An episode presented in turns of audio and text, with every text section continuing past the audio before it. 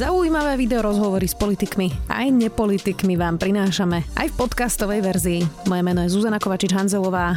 Vítajte pri relácii Rozhovory ZKH v audioverzii. Súdnej rade sa schyluje k odvolávaniu predsedničky súdnej rady Lenky Praženkovej. Tá napríklad hovorí, že na zabíjačke s Kočnerom boli aj iní a že súdca musí mať aj spoločenský život. Tvrdí, že na takéto akcie chodí napríklad aj poradca prezidentky a rôzni iní ľudia. Viac už práve s ním, advokátom Petrom Kubinom. Vítajte. Dobrý deň, prajem. Pán Kubina, tak má právo viesť spoločenský život súdca, ako hovorí Lenka Praženková? E, podľa mňa nejaký určite áno ale e, myslím si, že musí tej svojej funkcii sudcu veľa prispôsobovať. Aj, aj tá spomínaná zabíjačka, na ktorej som mimochodom nebol, e, tak e, je, úplne, je úplne veľký rozdiel, keď, keď sa stretáva advokát s advokátom a, a keď sa na, keď na takéto akcie chodí sudca. Um, ten, prečo je to rozdiel? Skúste niekoho vysvetliť, že prečo, prečo je to rozdiel?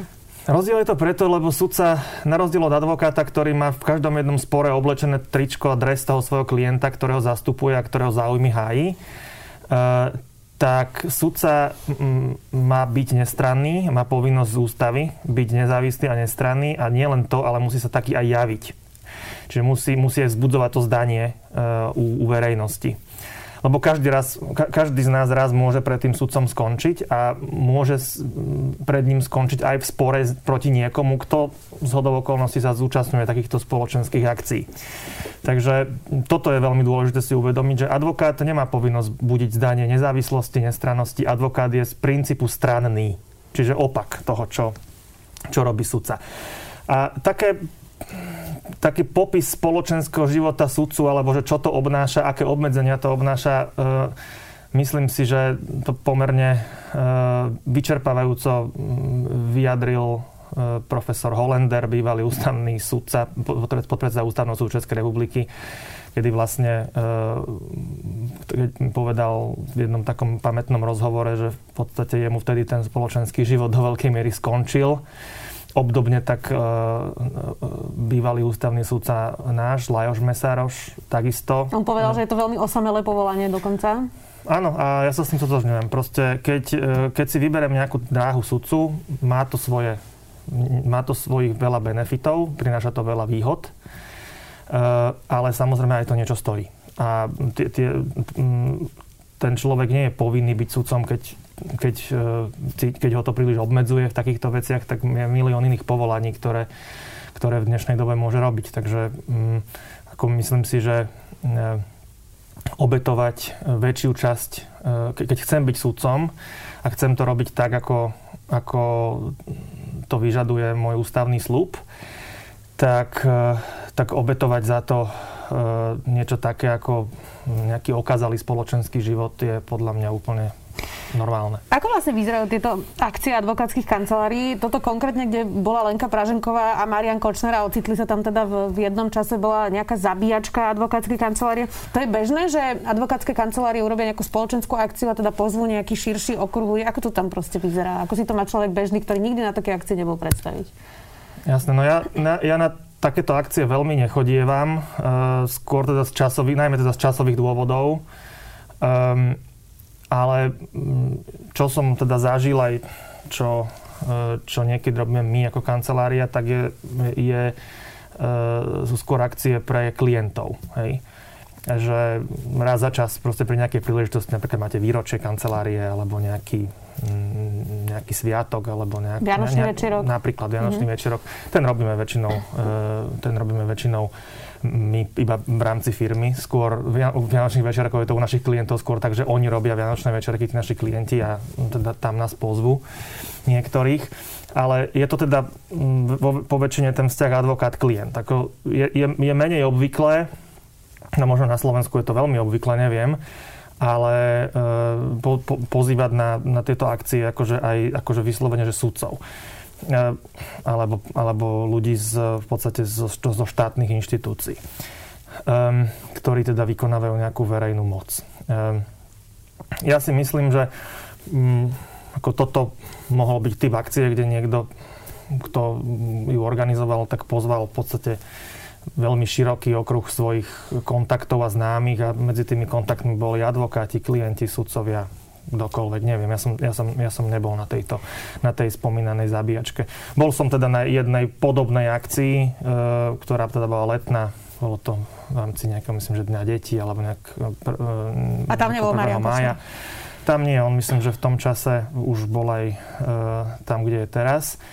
Ale ako ja som sa tam zdržal asi dve hodiny, takže nestretol som tam za ten čas nikoho, nikoho Jasne, podozrivého. Dá, dá sa toto nejako mm. formálne vôbec upraviť? A teraz sa pýtam preto, že každý má tú citlivosť teda mm, nastavenú inak, evidentne aj medzi sudcami. Lajoš Mesaroš hovoril, že je to osamelé povolanie. Lenka Praženková na druhej strane hovorí, že v tom e, nevidí problém a že podstatné je, o čom sa ten sudca na týchto akciách rozpráva a nie, že či tam teda ide mm-hmm. alebo nejde. Pomohol by etický kodex, ktorý by napísal sudcom, že je to nevhodné, aby chodili na takéto akcie? Mm, určite by pomohol, keď to, keď to potrebujú mať napísané nejak tak e, doslovnejšie, ale už aj dnes e, vlastne samotný zákon o sudcoch hovorí, že sudca nemôže robiť nič, čím by vlastne nejakým spôsobom kompromitoval zdanie nezávislosti a nestrannosti e, no, vyzerá, že každý si to po svojom vykladá. Áno, a tam podľa mňa je, je veľmi veľa aj, aj, eh, aj medzi, medzi, medzi právnikmi vo všeobecnosti, len u, u advokátov to nevadí, lebo, eh, lebo my teda nemáme povinnosť byť nestranní, my dokonca musíme byť stranní. Tak, tak u, u tých sudcov, alebo niektor, niektorých sudcov niekedy ako keby tá citlivosť na to zdanie nie je podľa mňa úplne vyvinutá. Hej. A toto je ten príklad. Hej, že, že e, to, to je taká, že, také vnímanie, že, či, či, že, ak, že zamyslím sa nad tým teraz, že ako, to, ako by som to vnímal, keby, že ma tam, keby že, mm, som tá verejnosť. Že, že, že keby som tam videl, videl sudcu na takejto akcii, že ako by som sa na to pozeral, keby som bol nejaký bežný občan, ktorý je nejakým účastníkom súdneho konania E, ktoré mám zrovna ja ako sudca na stole. A tuto by, tuto by, akože, toto by malo väčšinu ľudí tak akože zastaviť a prinútiť ich urobiť ten krok späť a zamyslieť sa za tým, akože naozaj by som tam mal ísť. Potom ešte taká osobná rovina, že samozrejme nedá sa lustrovať, keď vás niekto niekde pozve, tak nedá sa lustrovať, že kto tam bude. Ani, nie, jednak to nie je slušné, jednak to nie je ani možné. Ehm, ani ja to nerobím. Keď ma niekde pozvú a vyjde mi čas a idem tam, tak tam normálne prídem. A stalo sa mi už zo párkrát, že bol na tej akcii, bola tam nejaká takáto závadovejšia osoba, tak som, keď som ju tam zbadal, tak som odtiaľ odišiel. Som sa rozlúčil s organizátorom a, a v podstate slušne som odišiel. Bez nejakého, bez toho, aby sa okolo toho vytváralo nejaké, nejak, nejaký hluk. Ehm, No tu, v tomto prípade tá jedna akcia, kde som teda ja bol, tá letná, tak, tak tam som za tie dve hodiny, čo som tam bol, tak som nikoho takého nezaznamenal, nejakého závadového, tak som, tak som tam zopral. No a Lenka Praženková hovorí, že presne toto urobila. Prišla, uvidela Mariana Kočnera a odišla. Takže uh, urobila nejakú chybu v tomto procese? No pokiaľ to bolo takto, tak, uh, tak si myslím, že ako...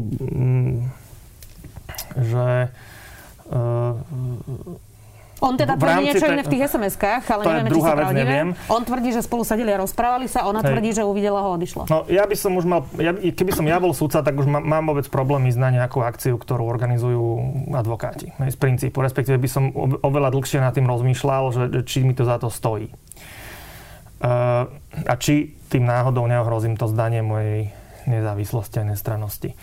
Uh, akože keď už by som sa rozhodol tam ísť, že už z nejakého dôvodu by som teda povedal, si povedal, že, že musím tam ísť, lebo ja neviem, idú tam moji dobrí kolegovia a chcem sa tam s nimi porozprávať, tak už keď, keby som už túto bariéru prelomil, že tam už idem, tak potom, potom ako ten druhý krok je dobre, tak keď tam zbadám niekoho, niekoho divného, tak odídem. Mm-hmm. Takže v tomto pohľade, to, v to, z tohto pohľadu to bolo v poriadku, podľa mňa. Len teda ja si myslím, že, že m, mm, teda malo tam byť trošku viacej zamyslenia, že či vôbec či je vhodné, akože, aby sa chodil systémov, aby sa proste zúčastňoval akcií, na ktorých, na ktorých e, vlastne stretáva, m, stretáva sa vo veľkom proste s advokátmi a s, s, s ľuďmi, voči ktorým sa musí javiť nestranne. Rozumiem. Súdna rada teraz zmenila svoje zloženie, potom čo nastúpila nová vláda, vymenila vlastne svojich nominantov aj za parlament, aj za vládu a vyzerá teda, že Lenka Praženková vo funkcii asi skončí, pretože nemá podporu desiatich hlasov. Um, tá zostava dnešnej súdnej rady, máte pocit, že je zatiaľ najlepšia za posledných 10 rokov?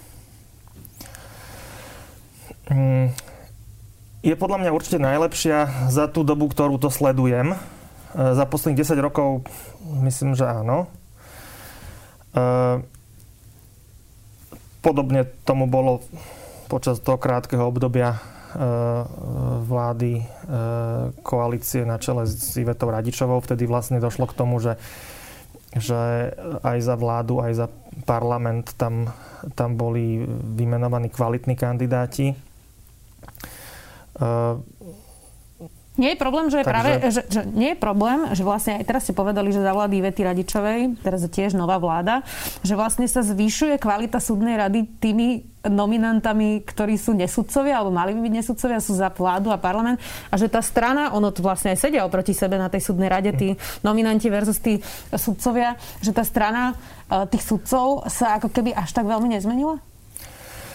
Ja pokiaľ si dobre pamätám, tak si myslím, že vtedy, vtedy tam eh, vtedy boli aj na strane sudcov nejakí reformnejší kandidáti, na druhej strane za prezidenta tam vtedy eh, nesedel žiaden nejaký extrémny výkvet.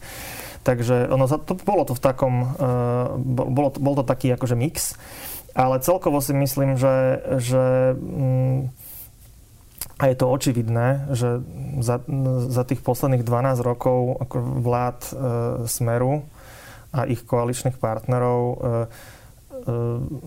oni veľmi nedbali o to, alebo, alebo možno až príliš dbali o to, že koho tam posielajú do tej súdnej rady a teda e, neboli to z, po väčšine kandidáti, ktorí by boli známi nejakým svojim vlastným názorom, e, ktorý by šiel proti tomu hlavnému politickému prúdu. Takže a to, to, to bolo tak s obsadovaním všetkých e, justičných pozícií, nielen teda v súdnej rade. Takže... No, ale teraz sa pýtam na tú sudcovskú stranu, že to hmm. trochu teraz vyzerá, keď pozerávam tie zasadnutia súdnej rady, že tá reformná časť je práve tá, ktorá nie je sudcovská. A že tí sudcovia zdánlivo, opravte ma, ak sa milím, až tak veľmi meniť ten stav nechcú, v ktorom sa teraz momentálne nachádzajú. Áno, reprezentanti, reprezentanti e, zvolení sudcami aktuálne v súdnej rade, e, tak e, to sú všetko, alebo minimálne vo väčšine kandidáti vlastne podporovaní Združením sudcov Slovenska, ktoré teda nebolo zrovna známe svojimi nejakými reformnými tendenciami, zvlášť pod ešte vedením pána Sopoligu. Takže to, sa, to všetko vyplýva z, toho, z tej uzavretosti toho stavu. Hej, že my, my si tu chceme robiť svoju prácu, dajte nám pokoj, žiaden problém nemáme. E, nejaká, potom, keď sa vynorila nejaká akcia búrka, naraz 13 sudcovia odišli v putách, tak to sú, akože, to, to, sú, to sú zlyhania jednotlivcov, ale v podstate nič in, tak s tými sa vysporiadame, ale nič iné meniť nepotrebujeme. To je to takéto, ja by som to povedal tak, že to je také korporativistické vnímanie toho, toho toho stavu sudcovského, že že my najlepšie vieme, čo je pre nás dobré, dajte nám všetci pokoj a my, my sme tu akože, my sme tu ako máme nejaké privilegované postavenie medzi ústavnými orgánmi dokonca aj vtedy, keď, eh, keď celá ekonomika ide dole a všetci, idú, všetci, všetci si znižujú platy, tak nám ich, nám ich ako jediný musíte zvýšiť, lebo inak eh, nás zaplatí mafia. Hej, to sú tie argumenty, že, že teda hm, je to jedna z garancií sudcovskej nezávislosti. Keď sa, keď sa deje nejaká spoločenská neprávosť, hej, nejaké masívne porušovanie ústavy alebo práva, tak tak, eh, tak ne, nepočuť ten hlas, že, že teraz tak už dosť. Hej. Ale keď si, keď si zoberiete, že kedy sa vlastne sudcovský stav posledných 10 rokov najviac ozýval, tak to bolo pri dvoch príležitostiach. Čom tá prvá sa viackrát opakovala, to bolo zmrazovanie platov, kde ich ústavný súd vždycky podržal. A druhá príležitosť bola bezpečnostné previerky. Kde vždy, tak, keď sa to týkalo ich Vždy, keď sa to týkalo akože mňa, mňa osobne, vývod. môjho zájmu, mm. môjho osobného komfortu, tak vtedy sa ozvem.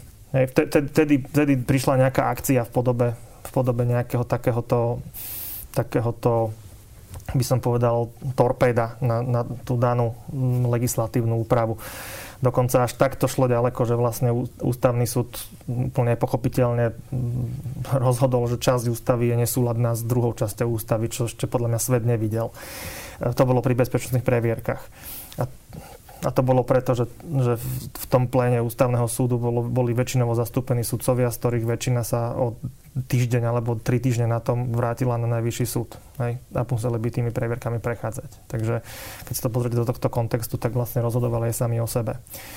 E, takže vždy išlo o veci, kde, kde to bol nejaký zásah do, do osobného pohodlia tých členov toho stavu a vtedy, vtedy prišla nejaká takáto akcia.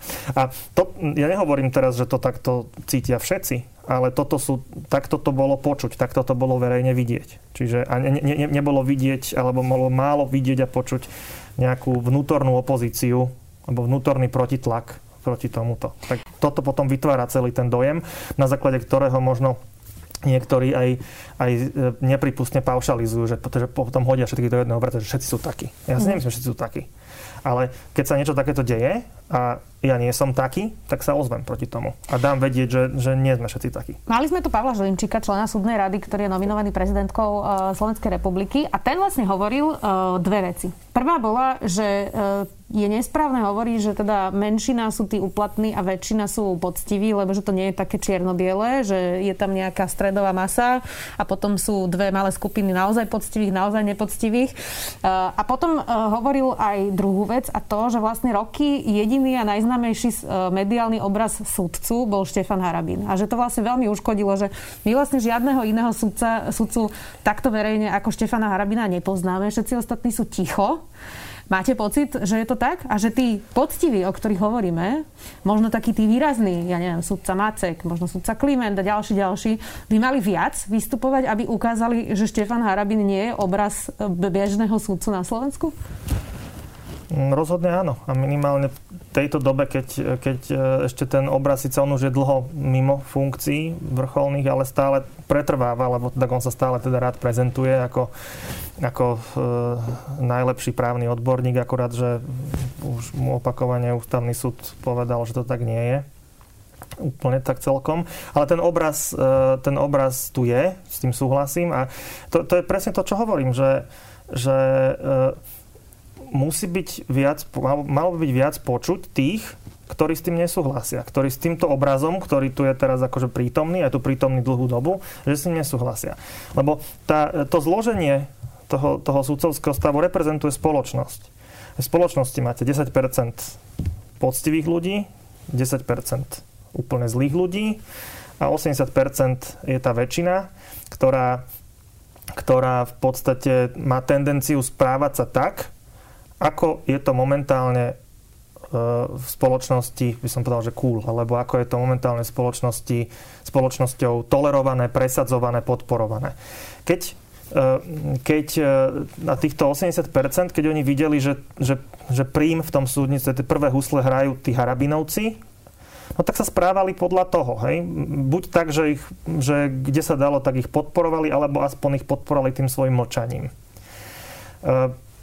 keby, keby sa keby to bolo naopak, keby bolo vidieť, že aj podporu zo strany ostatných inštitúcií, hlavne teda politické reprezentácie majú, má tá, tá pozitívna, ten pozitívny okraj toho stavu, tá, tá, tá reformná menšina, tak si myslím, že, že, tá, že by bola aj väčšia tendencia prikloniť sa k nej. Lenže za tých posledných 12 rokov tu, tu nebolo vidieť e, nejakú podporu zo strany politických inštitúcií, tu nebolo vidieť podporu kvality e, odbornej a hlavne charakterovej v justícii. Keď si zoberiete za tých 12 rokov, koho tie, koho tá vláda a ten parlament, vlastne tý, tá politická reprezentácia, ktorá tu 12 rokov, 10 z posledných 12 rokov vládla, koho oni navrhli, navrhovali do kľúčových justičných funkcií vrátane prokuratúry. Alebo ústavného súdu. Alebo ústavného súdu, tak to, to, to, to vám dá odpoveď za všetko. Hej, tam, tam vidíte, že to, tam nešlo o kvalitu, tam šlo o, o, v prvom rade o lojalitu a, mm, a o takú by som povedal, že, že aj, aj takú beznázorovosť, že aby, aby to bol človek, aby to bol v podstate náš človek, na ktorého sa môžeme spolahnuť. Poďme aj na ďalšie témy. Uh, nedávno sudca Šamko zverejnil celé znenie trémy. Uh, čo na to hovoríte? Tak ja som, ja som aj nečítal, lebo ja som ho čítal už skôr. Mal som trému k dispozícii pracovne. E, čo, som, čo hovorím na ten ťah, nechápal som, ne, nepochopil som, že na čo to bolo dobré, lebo ako po, po zverejnení celej trémy, vola, čo zaznamenal som, že volali potom len rôzni takí konšpirátori, ktorí, ktorí uh, roz, rozvíjali... Konšpirátori a smer. No, však to, to sa nevylučuje, tam môže byť aj nejaký prienik v tejto otázke. Konkrétne išlo o to, že tie konšpirácie mm, sa točili okolo toho, že, že čo sa tam všetko nachádza, čo, sa, čo tí novinári nejak e, selektujú a nezverejňujú to. A teraz, OK, zverejňujú sa veci, ktoré poškodzujú jednej strane, ale ohľad, že, že sú, tam, sú tam nejaké môžu, sú tam nejaké problematické veci, čo sa týkajú aj, aj, aj druhej strany toho politického spektra a tie sa nezverejňujú. Takéto konšpirácie... Nič také sa nepotvrdilo? Nič také tam nie je, ale tak ja, ja som to vedel však už dlhé mesiace, takže toto potreboval. Kto, kto má čas si tých 80 tisíc správ prečítať, nech sa páči. Mne to trvalo akože niekoľko týždňov, kým som to prelúskal.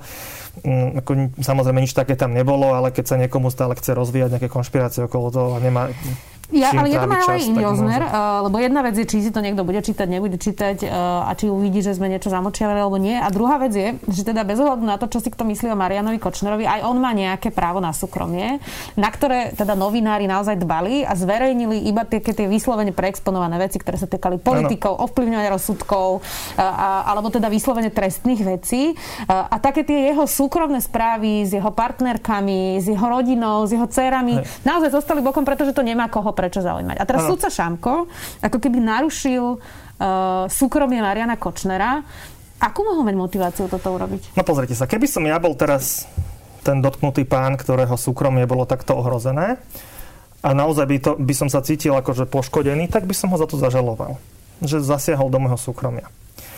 Uh, ak to ten pán neurobí, tak dá sa predpokladať, že, že to nebolo úplne zverejnené v rozpore s jeho záujmom. Že mu to až tak teda nevadí. Hej? E, ja pokiaľ si dobre pamätám, a teraz ako nechcem, nechcem fabulovať, ale naozaj si to tak pamätám, že, že dokonca e, tieto reči, že, že tá tréma by mala byť zverejná celá a že sa, že sa z nej len vyberajú selektívne kúsky, že to bola súčasťou aj jeho obhajoby že tieto hlasy, ktoré, ktoré um, ako keby spochybňovali to, čo sa z tej trémy dosiaľ zverejnilo a teda ako keby sa snažili navodiť nejakú, uh, nejaký dojem, že tam je ešte teda nejakých veľa ďalších záhad, ktoré ale niekto účelovo drží pod pokrievkou. Takže tieto hlasy zaznievali aj, aj teda z jeho strany súdnej siene, z obhajoby. Takže Uh, takže um, ak, ak, teraz, ak, ak uh, teraz pána sudcu Šamka za zverejnenie to, tejto veci nikto nezažaluje, že, že poškodili jeho súkromie, tak potom sa dá povedať, že mu to asi nevadí že to tak bolo. Že, že, že, že asi, to bol, asi to bolo v súlade s jeho zájmami zverejnené. Je to bežné, aby iný sudca e, z úplne iného súdu zverejňoval nejaké dôkazy z ešte prebiehajúceho prípadu, ktorý je na, naozaj veľmi exponovaný a vážny, zmenil túto krajinu.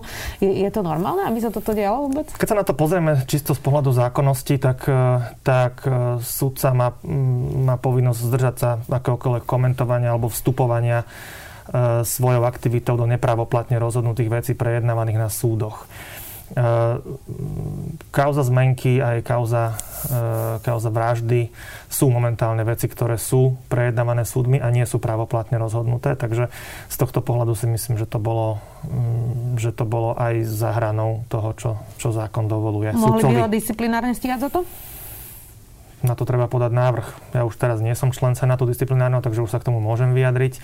Mm, ja si myslím, že, že priestor tam je. Poďme aj na ďalšie aktuálne témy. Veľa sa hovorí o Danielovi Lipšicovi, že by mal byť nový generálny prokurátor. Teda koalícia už deklarovala, že chce verejnú voľbu a že chce rozšíriť vlastne okruh osôb, aby to teda nemusel byť iba prokurátor. Vy ste kolegovia s Danielom Lipšicom v advokátskej kancelárii. Predpokladám, že e, sa teda dobre poznáte. Bol by dobrý generálny prokurátor? Ak dovolíte, ja sa v tejto téme zdržím verejného komentára, lebo mám, cítim akože v podstate dosť veľký konflikt záujmov ohľadne tejto otázky. A to, a, a to nielen dvojstranný, ale aj trojstranný, e, vzhľadom na všetky stoličky, na ktorých sedím. E, takže e, takže E, nebudem sa teraz e, vyjadrovať konkrétne ani, ani k e, jeho osobe. Tak aby som, aby som... Je to dobré, aby sa otvorila prokuratúra aj niekomu, kto je neprokurátor principiálne? Vo všeobecnosti si myslím, že, že otvorenie nielen prokuratúry, ale aj, mm, aj, in, aj, just, aj justície ako celku je keď už nie je dobré, tak akože pri najmenšom legitímne. To že, to, že o tom sa teraz rozsiahlo debatuje a že teraz sa, hľada, že, že, že, že diskutujeme o tom, že či je to dobré, do akej miery, to je v poriadku, tak to má byť. Uh, a tá, tá, tá nejaká rýchlosť, ktorou sa to teraz akože melie, ona tomu úplne nepomáha, ale tak beriem to tak, že je to dané aj tým, že ako je nastavený čas, že proste teraz končí to funkčné obdobie generálneho prokurátora. Keby končilo o rok, no tak ten čas je väčší. Ale uh, ale kde si myslím, že nemô, nemôže byť nejaký rozumný spor, tak je, otázka, tak je to, že, že úvahy nad takýmto otvorením e, týchto inštitúcií sú úplne, reak- úplne legitímne a sú úplne legitímnou reakciou e, reakciou e, vlastne aktuálnych e, demokraticky zvolených zástupcov ľudu na to, a kam tie inštitúcie dospeli za posledné, za posledné roky. Kam ich doviedla vlastne tá ich uzavretosť. Lebo to, to, to, čo sme sa bavili teraz o, tom, o tej súdnej rade, o súdnictve, e, to isté platí aj o prokuratúre, takisto to potvrdzuje tréma, aj, aj prokurátori majú svoje miesto v, v Košnerovej tréme. Tak, tak tento stav, ktorý tu vidíme, tak do tohto stavu ten, tie obidva tie systémy doviedla tá ich uzavretosť a tá ich nedotknutelnosť zvonka. Takže z tohto pohľadu si myslím, že tá reakcia je úplne legitímna. Uvidíme, kam to, kam to dospeje.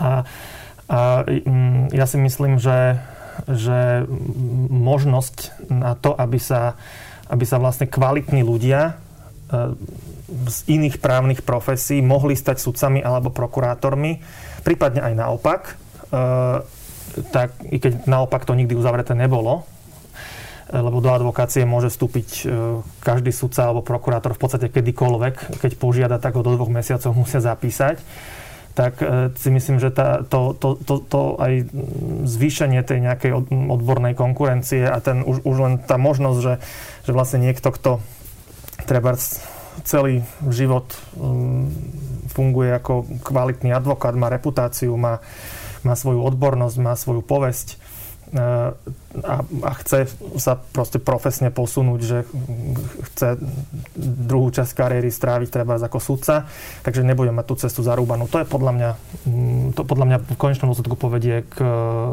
alebo má potenciál poviesť k výraznému zlepšeniu toho stavu oproti tomu, ako ho vidíme dnes. Ešte jedna aktuálna téma a to, um, že to vyzerá, že sa tu začína nejakým svojím spôsobom zápas o slobodu slova, ak to tak um, môžem nazvať. Michal Havran je obvinený za svoj komentár o kňazovi Marianovi Kufovi, ktorý písal pre denník SME. Uh, čítali ste ten komentár, predpokladám? Našli ste tam čítal. nejaké hanobenie náboženstva alebo vierovýznania? Mm, nie.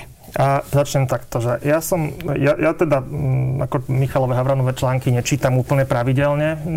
Nemám na to nejaký zvláštny dôvod, proste mm, nepatrí medzi autorov, ktorých by som čítal pravidelne. Tento článok som si prečítal iba, iba preto, že zaň bol trestne stíhaný, tak som chcel vidieť, že, že čo tam také hrozné je, že, že niekto za článok je, je trestne stíhaný. Uh, no a, a toto poukazuje na oveľa širší problém. Eh, alebo väčší problém, ktorý eh, ako my sme ho mm, s kolegom už tak trochu predvídali skôr, keď tú protiextremistickú novelu trestného zákona vlastne parlament schválil, že, že stíhanie vlastne verbálnych deliktov,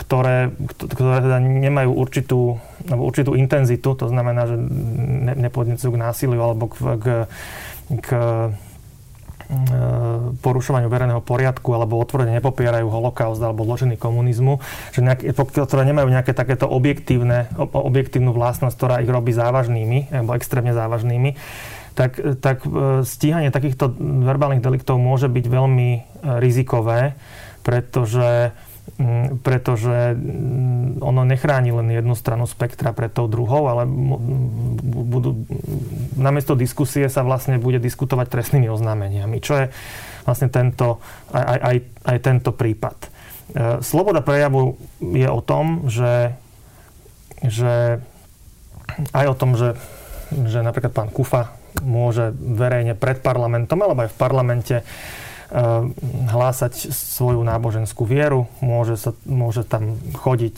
s rôznym sprievodom a, a snažiť sa modlitbou ovplyvniť výsledok zahlasovania.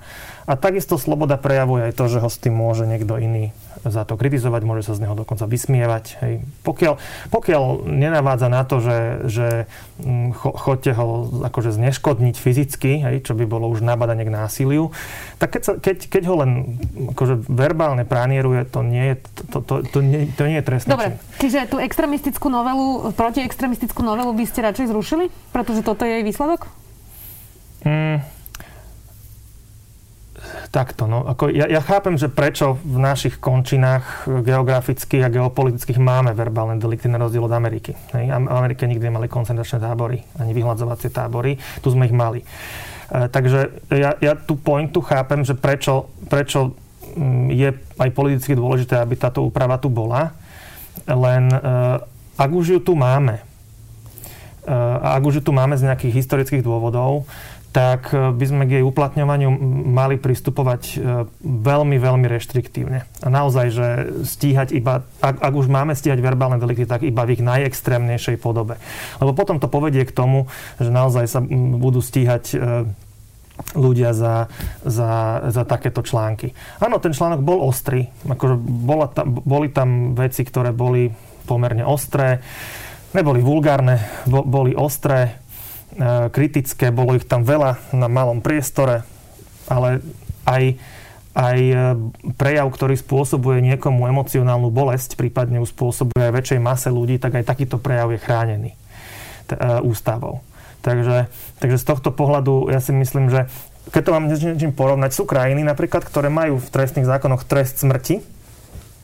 Normálne tam je a ten súd tamojší ho môže uložiť, keď sa tak rozhodne. Ale už 10 ročia ho neuplatnili. Ale majú ho tam ako nejakú výstrahu, že, že naozaj, keď tu niekto naozaj príde a spácha nejaký nejaký ohavný zločin, kde, kde, ktorý proste celú spoločnosť e, pobúri a rozvráti, rozhodí, tak, tak máme tu aj takýto trest dispozícii a zároveň po, máme ho tam na to, aby odstrašoval alebo odradzoval ľudí Rozumiem. od páchania takýchto činov. Tak dobre, akože majme tu aj tieto verbálne delikty, majme to tu ako výstrahu, že keď naozaj niekto si nedá ako, keď, nie, že nedá pozor, ale keď, keď naozaj bude sa vyjadrovať extrémne, extrémne znemažujúcim a extrémne extrémne e, vulgárnym a neviem akým spôsobom, tak, tak bude aj takto potrestateľný, ale, ale rieš, riešme to praxou. Proste postihujeme naozaj len tie najzávažnejšie, najextrémnejšie veci. Myslíte si, že Michal Havran e, je teraz obvinený, ak by ho naozaj za to odsudili, že to vyhrá na ústavnom súde?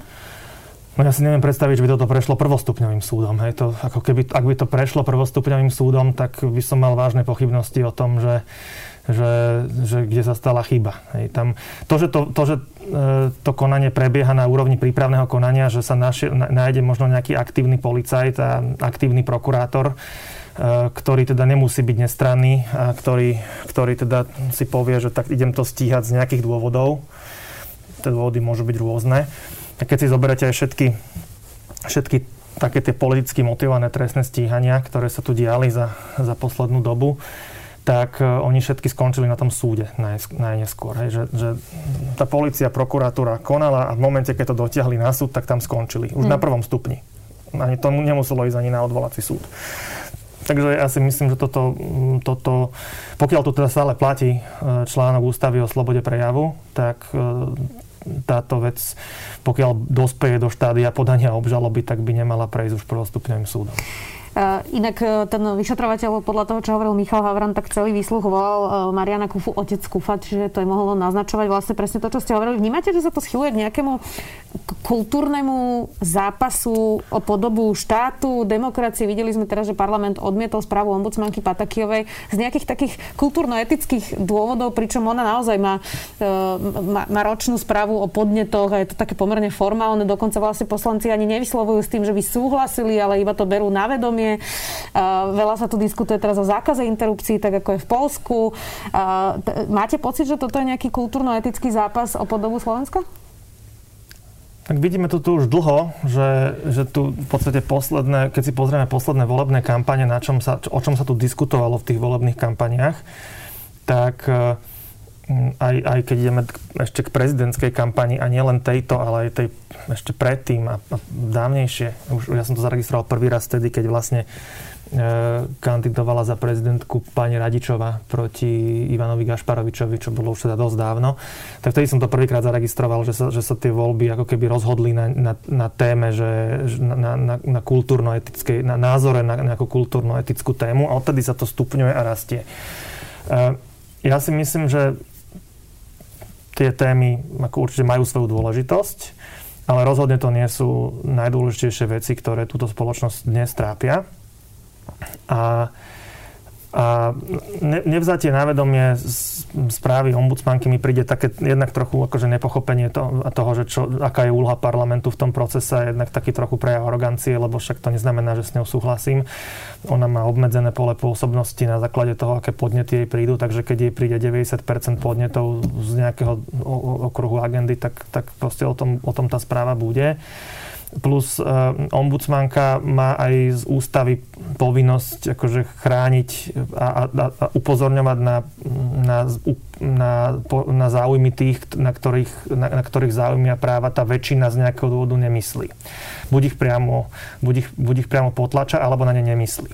Takže z tohto pohľadu si myslím, že ombudsman, e, pokiaľ svoju prácu robí dobre, tak vždycky bude v nejakej opozícii proti aktuálnej vláde a to je jedno, že kto bude tá vláda a kto bude ten ombudsman.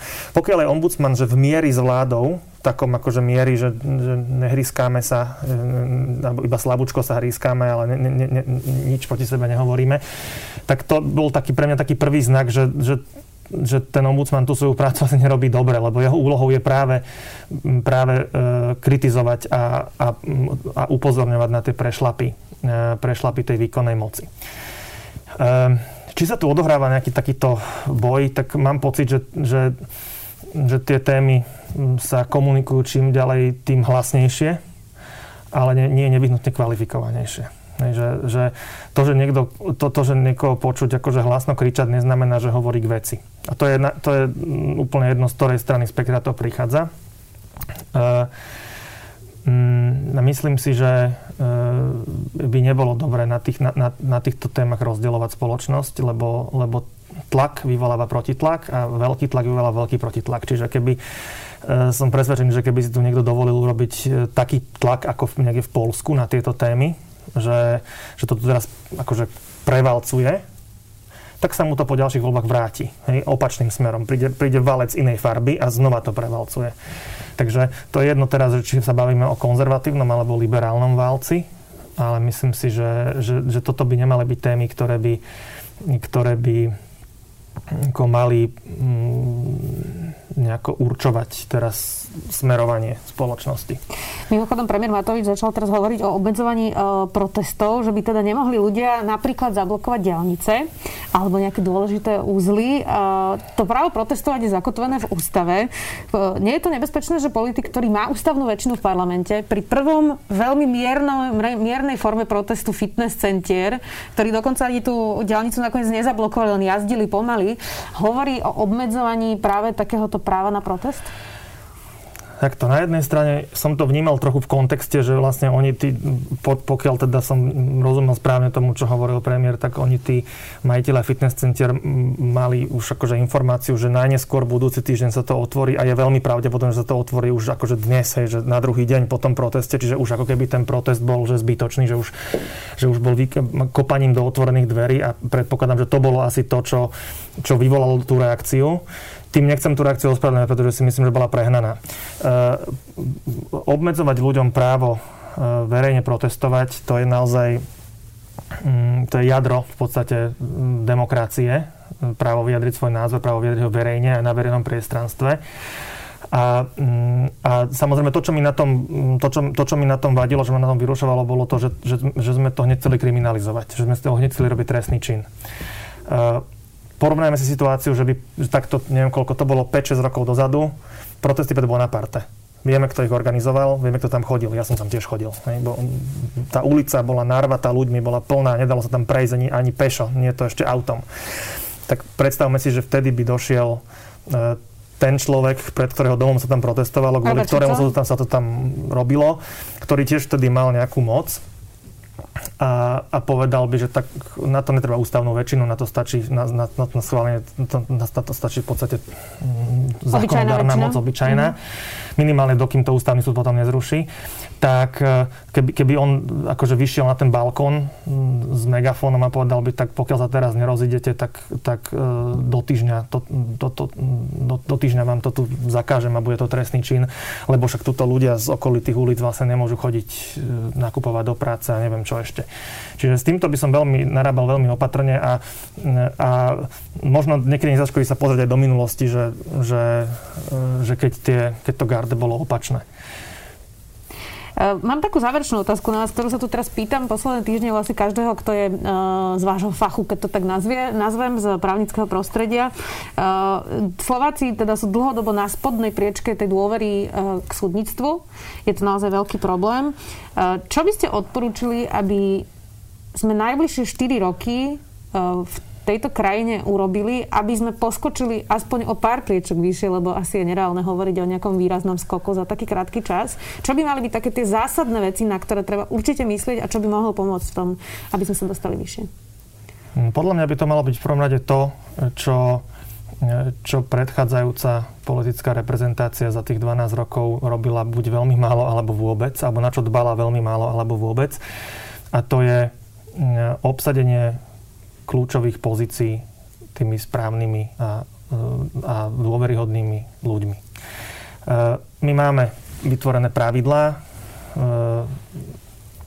ale keď sa pozrieme do, do histórie, ako sa tie pravidlá vlastne vyvíjali, tak, tak veľká, ak nie všetky e, zlepšenia pravidel, tak veľká väčšina z nich E, podľa môjho názoru skončila tak, že, sa, že, že ich dostali do rúk nehodní ľudia a v dôsledku toho sa tie pravidla obratili proti ich tvorcom a v konečnom dôsledku proti celej spoločnosti. Či už si to, e, či už si zoberieme zavedenie súdnej rady veľkou Nobelou ústavy, alebo či si zoberieme, či si zoberieme vlastne predlženie funkčného obdobia ústavných sudcov z 2x7 na 1x12. Takýchto, takýchto prípadov by sme našli viacero. Že e, dosiaľ sme príliš kládli dôraz na to, že ako zreformujeme systém, urobme, ako nastavme pravidla. Pravidla sú dôležité, ale, ale pokiaľ ten systém nenaplníme alebo neobsadíme kvalitnými ľuďmi, ktorí tie pravidla nebudú ohýbať, ale budú ich uplatňovať tak, ako s takým účelom, za akým boli tie pravidla zavedené, tak, e, tak ten, ten systém v rukách nehodných ľudí sa obratí proti jeho tvorcom skôr či neskôr. A myslím, že tohto sme boli svetkami. Čiže e, treba pokračovať aj v, v tom vylepšovaní tých pravidiel, pričom tam, tam e, tie zmeny by som, alebo potrebu zmien by som hodnotil skôr tak, že, že ne, netreba robiť nič zásadné, že akože stačia zmeny kozmetické, typu napríklad, že otvorenie, otvorenie Eh, justičných, eh, justičných eh, profesí aj i širšiemu okruhu kandidátov. Ale skôr by som sa zameral aj na to, že, že aby, aby sa do tých kľúčových funkcií dostali naozaj ľudia, ľudia, ktorí sú preverení časom, preverení mocou, mm, v podstate, ktorí sú, ktorí sú charakterov vyprofilovaní natoľko, že, že, že dávajú nejakým svojim pôsobením doterajším záruku, že tam nesklamú. Budeme to teda sledovať, či sa to bude dariť. Ďakujem veľmi pekne, že ste prišli do Sme videa. Dnes to bol advokát a poradca prezidentky Peter Kubina. Ďakujem. Ďakujem pekne. Počúvali ste podcastovú verziu relácie Rozhovory ZKH. Už tradične nás nájdete na streamovacích službách, vo vašich domácich asistentoch, na Sme.sk, v sekcii Sme video a samozrejme aj na našom YouTube kanáli Denníka Sme. Ďakujeme.